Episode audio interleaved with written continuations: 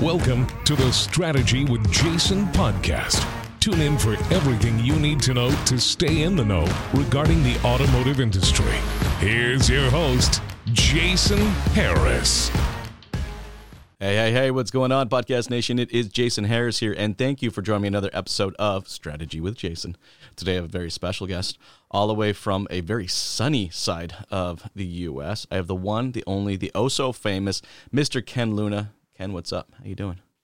Hey, I'm doing well. How are you, Jason? Good. Hey, what's the temperature where you're at right now? So it's warming up a little bit here in Orlando today. We're going to be getting up to 80. Oh, man. So what a crappy day.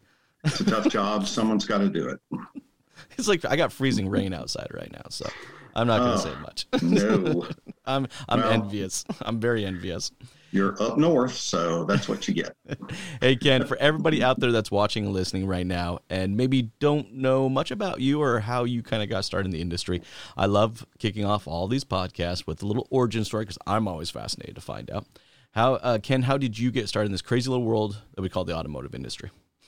So I'm not going to tell you the year because I will really be dating myself, but I've been in this industry a long time, focused strictly on automotive technology. I got into it way back when Birmingham, Alabama, there used to be a company called Cars Incorporated, and they hired me right out of college. I went to University of Alabama, Birmingham, back when we were actually part of the University of Alabama, Roll Tide. So from there, my entire career has focused around providing technology solutions to the automotive industry. Just to give you a clue how far back I go all the way back to accounting and parts inventory being done by paper tape and being mailed in. And then from there, the advent of in-house computer systems, back when we had systems that were 64K of memory and 10 megabytes of storage. And you did a lot of faxing, right? A lot of fax machines. We did a lot of fun things, a lot of great stories that maybe a separate podcast would be interesting just to talk about the early days of automotive processing. But anyway, fast forward, the last 7 years have been focused, helped get Credit Miner up and running off the ground. Our sister company, Dealer Reprocess, we were part of them at that point, spun off into our own company. And ever since then, we've been growing and expanding. And our focus now is providing a number of different API solutions for the automotive industry. And you guys do have some really cool API solutions out there, and a lot of it's kind of around credit, hence the name. Yep. But you were bringing up a topic when you reached out to me. You're like, hey, Jay, I want to talk about this topic. I'm like, yeah, I don't think we've talked about this one. And, I've done 400, almost 500 podcasts, and I'm trying to think. I don't think we've ever really talked about how dealerships kind of protect themselves from credit fraud because it's a real thing. Like you were sharing a number that – we as an industry, how much fraud we deal with. What was that number again? So first of all, we'll differentiate between fraud and synthetic fraud, which is there's different types, going to really be the focus. So synthetic fraud alone, and the numbers vary depending upon where you're getting the data from, but Point Predictive, which I hold in high regard in this industry, basically stated that in a recent Automotive News article that the hit to automotive last year was over $1 billion, and specifically in synthetic fraud. TransUnion's number is a little bit lower than that, but it's still way up there.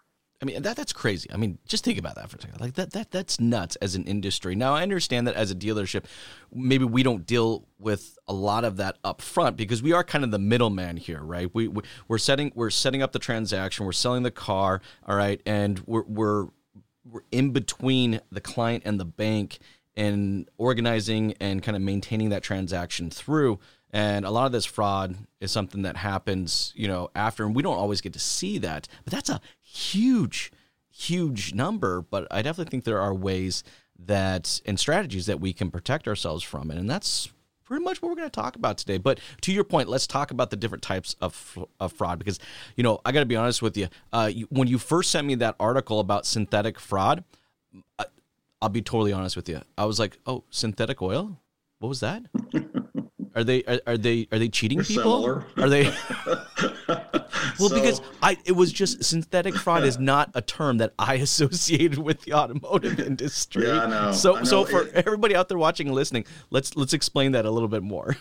So, you know, just a little bit of background on this specific subject is that, you know, we've been associated with credit bureaus for some time now, and mainly on soft credit pulls and a few other things that they have done, but never really focused that much on the fraud piece of it until about a year ago when specifically TransUnion reached out to us, explained what they were doing in the synthetic fraud front, which at that point I had no idea what the difference was either. I know a lot now that I didn't know a year ago. And, you know, their focus has been with the lenders, but there was a conduit that was needed to go out to the industry from an API standpoint for their solution for synthetic fraud. And they have something called a synthetic fraud score, which ironically does a really good job of catching what we call the normal type of fraud, where somebody's pretending to be somebody else, someone's faking, just, you know, very simply faking a driver's license, or, you know, it's they're kind of pretending to be someone else. That's where a lot of the, what I call the regular fraud occurs. And the synthetic fraud score that is provided by the bureaus does a pretty good job of catching that. If it's used. So a lot of dealers don't have that at all. They just think that they can catch it on their own. And the thing is in your, you know, you're in the dealership environment, you're selling cars, you're busy, and you're not focused. And that's where the fraudsters take advantage of the dealership, is because they're not paying attention to the details and making sure the person is who they say they are, because they're anxious to sell a car, especially these days, when the car sales are so precious and the inventory is so low. Can you give me an example, Ken, of when? So it was funny. We just the other day, our sister company, Dealer Reprocess, there was one of the representatives yesterday was telling me about a dealership that had gotten a car and they lost the car. And this was simple fraud where someone was pretending to be a doctor. I think this was up in the Northeast, and they had somehow gotten a hold of the doctor's identity, had gotten a fake driver's license, which are readily available online, by the way. They're predominantly used by kids, you know, trying to be. Wait, you can get fake IDs online now? Oh, absolutely. You mean I didn't have to pay Jimmy Morrison $100 just to get a fake ID? I mean, that was just big fun. Google fake driver's license, and they're mainly overseas. And there's a number of websites where you can, and they're pretty good. They're not perfect, obviously. And we're going to discuss that here in a little bit as to how you can combat that. But they're good enough to where they'll get you in a club if you're 17, and they're good enough if you're trying to buy a car and the dealership is not really paying attention. So that's the regular, but still that's what I refer to as regular fraud. And that's kind of what happened to this dealer. And it was a Highline dealer, and he lost probably $100,000 on this transaction. So, that particular type of fraud has been around for quite some time. What the score, the synthetic fraud score does there's a database. All the bureaus have a database, and this particular, when you take the name and address of the individual, then what happens is it matches up against this database, and it looks for different things like recently moved, address doesn't match, phone number doesn't match, number of transactions within a short period of time. I mean, there are a lot of different features. And the other thing is these scores are relatively inexpensive. I mean, they don't cost that much. There's two different types. There's the FCRA score that's tied to some sort of credit pull. It's actually a little bit stronger than the GLBA, which is the Gramm-Leach-Bliley Act. They named this particular type pull after that. And it hits all the databases, just like the financial one does. But the GLBA doesn't have financial info, but it's still pretty extensive. So from my understanding, these scores are they're telling us that this person is who this person says they are, right? So what they're basically doing is based off of? Yeah, they're like alarms, and gotcha. The thing we like about them, and the fact that we're tying them to the soft credit pull, is you want to know as early as possible that this person may not be who they say they are. Of course. So you get an early warning, when you're dealing with someone, especially when you do a soft pull, and let's say you don't get a match, maybe because they're not who they say they are. And then you also get this fraud score, and the fraud scores typically range from 100 to 1,000, and unlike the credit score, it's backwards. The higher the score on the synthetic fraud, the more likely it is that this person is a fraudster. So rolling from that regular fraud into synthetic fraud, remember the $1 billion number was specifically synthetic fraud. Mm-hmm.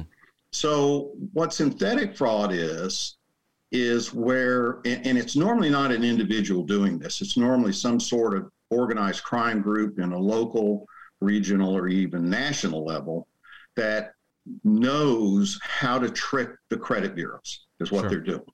And the way they do it is they create a fake identity. There's a number of different ways they do this. They'll actually tag on to somebody's other credit. They'll pay them saying, "Hey, I noticed you've got a Visa card. I'll give you $500 if you let me get a card, under my name, but also associated with your card." And they'll do that. A lot of people go, "Sure, well, why not? Skin off my nose." So there are other ways they do it. Some of the hacks, you see some of the hacks on hospitals. Mm-hmm. Well, some of the valuable information that comes out of the hospital hacks are social security numbers of babies that were recently born. They use those socials in a lot of these fake identities because, they'll have that name, they'll have that particular association, and no one's checking the credit of, a two-week-old child. Okay, now that's crazy. It's pretty amazing. And what they do is they build this identity over a long period of time. Okay. This is not a short build, if you will. They'll take a year to even 2 years to build up an identity on somebody with a fake address, even though it might be a real address, but they might be using a post office box in tandem. They've got credit cards that they open up under this entity and spend money, and pay the bills. I mean, just like they don't go for the little stuff. They're building an identity here that's not real. For sure. And once they get to the point that they're ready to buy the vehicle, the bureaus think this is a real person. And even the synthetic fraud score, as they call it, will not necessarily catch this individual because they think they're real. So now that's some pretty advanced fraud. I mean, that takes some time. To your point, I mean, you're talking a year, maybe even 2 years to create this profile that they can use. I mean, what percentage of the fraud are dealers seeing that level of design? I don't know that anyone's tracked that mm-hmm. because that's a good question, but I think it's certainly increasing because it was $1 billion last year. Yeah, it's a lot more damaging. The other type fraud, the regular fraud, is basically easier to catch. I'm not saying it's always caught, mm-hmm. but and some of the examples that TransUnion showed me of the regular fraud, which are comical. I mean, where someone would use someone's name and the driver's license had somebody else's name on it, or the pictures, the person who walked in the door was a man and the driver's license was a woman. You know, I mean, that's pretty bad. That's pretty bad. That's pretty bad. Yeah. As a dealer, I'm just kind of curious, like, what would you say maybe 3 to 5 things that as a dealer we can put into our processes to eliminate as much of this as possible? Well, I'm prejudiced, but I would definitely use a synthetic, I would use a score.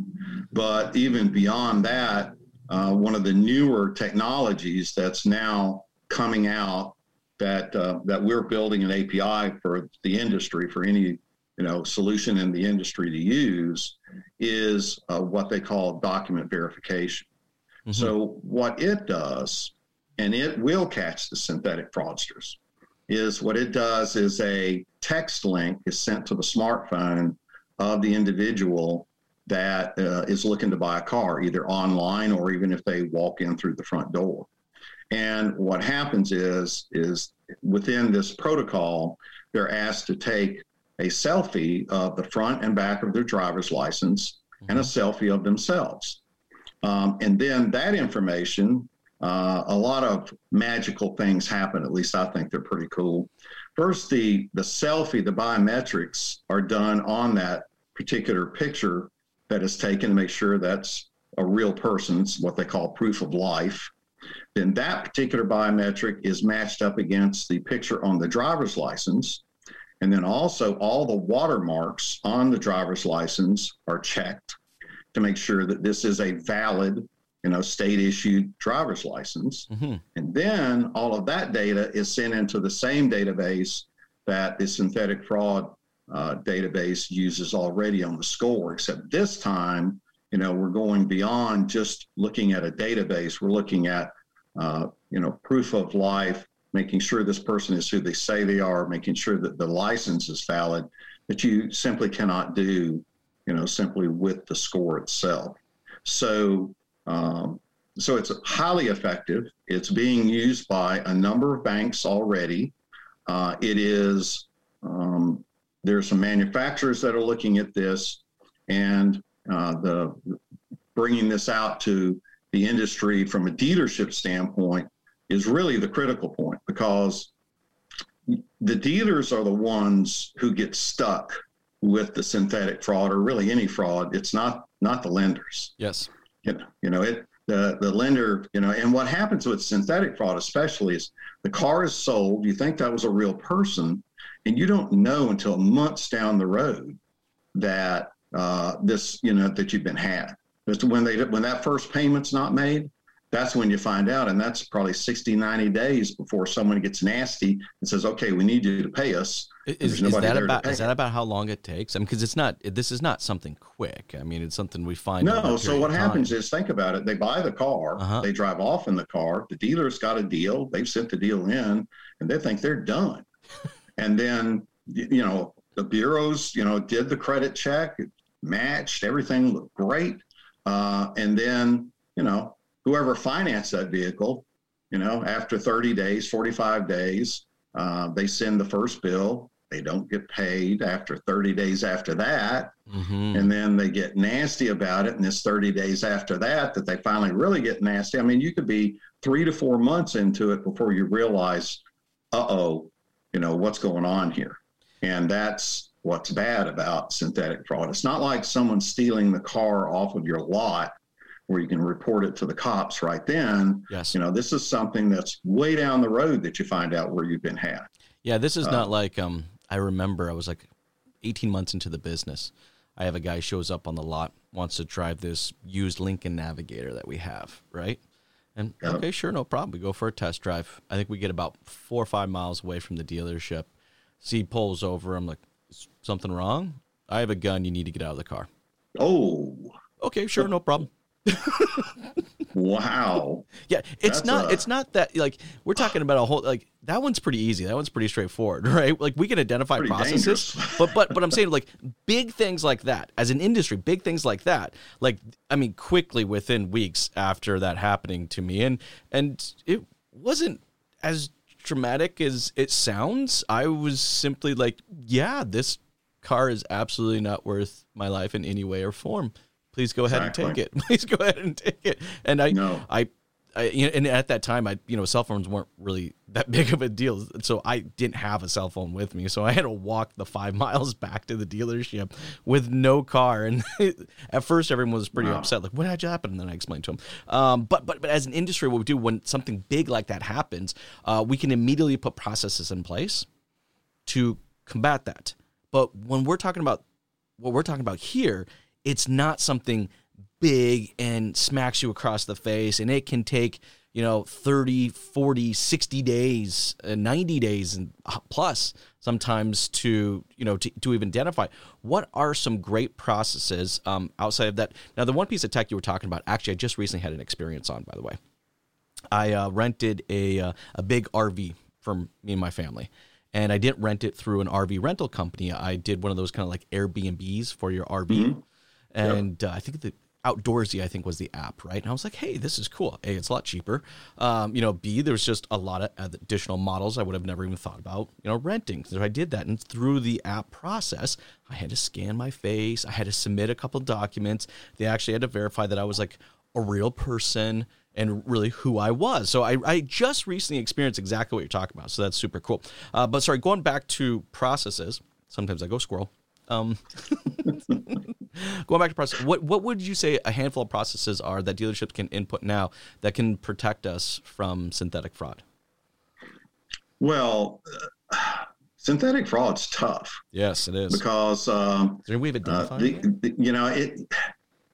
dealerships are in kind of a tough spot because they're out there trying to sell cars. Exactly. And they're not wanting to needlessly piss somebody off who's trying to buy a car from them. So it's a delicate balance, when you're asking for this information, trying to get information on somebody. So I would say the more technology you can use to verify that this person is who they say they are. Now, we're prejudiced, but we believe in our entire offerings revolve around specific points of data that identify individuals and give information to the dealership about them. Obviously, there's the soft credit pull, but that alone is not going to verify whether someone is who they say they are or not. I would say that collecting the proper documents, which all dealerships do, but pay attention to them. Look at the driver's license, make sure, that it looks like a real license, and a fake one can look like a real license, but still take a little bit of time. Some of the ones that are coming across dealerships are not very well done, and they can catch them if they're not in a hurry. So I'd say behind the scenes, make sure that you're basically making sure this person is who they say they are, with the proper documents, and then you use technology, saw credit pulls, help, fraud, the fraud scores that are provided by the bureaus, they certainly help. There's other technologies out there that different vendors have that help with identifying this individual. And then the ultimate is the document verification and the selfie systems that are coming to the market. Which, we're one of, or right now, I think we're the only vendor that's got the API for this, but that doesn't mean there's not going to be more coming, and different companies being able to provide that as part of their suite of solutions. Yeah, look, I think at the end of the day, it's worth having a conversation about, right? And, if it hasn't happened to you, it's not something that I would think to have a conversation about. I gotta be honest with you. I don't think I've sat down with my F&I managers in the past and had just a roundtable discussion around fraud and, what systems and what processes are we putting in place to ensure that we're doing our part, because this does impact us, and this can impact us in many different ways. I'm sure you probably have a few examples of how it impacts a dealership and their operations, no? Well, think of this as a disease. Mm-hmm. So, and it's a disease that our industry has. And just like a regular disease, you may not have this disease in your family, but you probably know somebody who's had it. And pretty much every car dealer has had to deal with some sort of fraud, somebody trying to fool them into thinking that there's somebody else, but this synthetic fraud takes it to another level. So some examples, I'll give you an example of one that recently happened in the Chicago area, and there was actually an article in Automotive News about it, about a fraud ring that was hitting dealerships in the Chicago area with really high-level fake documents, high-level information, making the dealers think that they were who they say they were. Now, they got caught. They didn't go into the details, but, just Google fraud dealerships and a bunch of information will come up. There's a group down in Texas that recently got hit with this. And I'll bet your viewers, for the most part, either have experienced some form of fraud or know somebody who has. And probably, $1 billion is a pretty high number. Yes, probably know that's happening too. It's just not something you hear a lot about because, quite frankly, when a dealer gets taken, they don't advertise it. No, it's not something that you're proud of. It's something that you're going to be angry about if I'm a dealer. And what the hell happened here? But unless it's like a crime ring and the reporter happens to find out about it from, the law enforcement or whatever, it's something you just don't hear a lot about, but it's there and it's huge. Oh, no, it is. And look, it's all about just being proactive. And that's really what we're talking about here. There are some great processes and strategies that you can implement, with your team at the dealership. There's some amazing technologies that, if you're not currently using, you can definitely look into, and there's a low cost of entry with it, but it does make a big deal as far as being proactive against fraud and synthetic fraud. Hey, for everybody out there that's watching and listening right now, Ken, and maybe like to connect with you and continue this great conversation that we've been having, what's the best way to do so? Well, there's a couple different ways I would recommend. One, I have a very strong presence on LinkedIn. So please, if you're interested in linking up with me, and I'm constantly pumping out industry articles in general, but also articles on fraud, synthetic fraud, and other technologies in the industry. And then my email address is kluna@ecreditminer.com, and our website is ecreditminer.com. And I would invite anyone who'd like to take a look at the API offerings that we provide. Please visit our site at your convenience. Awesome. Hey, Ken, thank you so much for taking the time to jam with me. This has been a lot of fun. You have yourself an amazing day. Thanks, Jason. You do too, buddy. Thanks for tuning in to the Strategy with Jason podcast with your host, Jason Harris. Don't want to miss new content? Be sure to check out the full podcast library at strategywithjason.com to stay in the know. Remember to like, comment, and subscribe. Happy podcasting.